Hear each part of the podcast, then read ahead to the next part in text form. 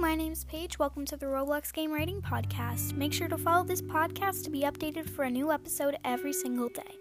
Also, make sure to email me at paige.leshny at icloud.com or at Anchor.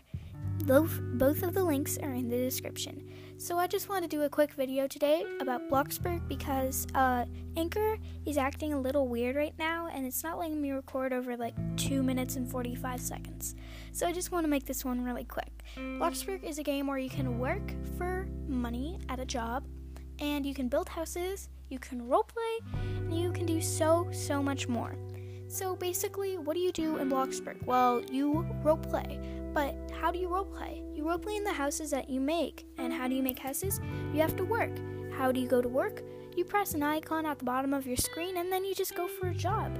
At the beginning, you're not going to get much money, but after you level up in your job, you're going to get a lot more money. Roleplaying is really fun, it's the main aspect of Bloxburg.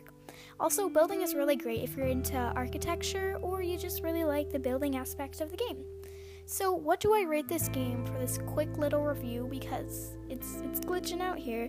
Uh, I rate it an 8.5 out of 10 if you've got Robux and if you want to buy all the game passes because I do have all the game passes and it does give you the full really the full experience of Bloxburg, then I suggest that you should try it. It's really great.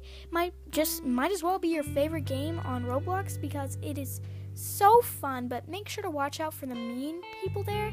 You know, the people who scam you into deleting your house and the beggars on the streets because those are probably the worst part of Bloxburg. Anyways, I'll see you later. Stay cool, Robloxians. Have a great Thursday if you're watching this on Thursday. Bye.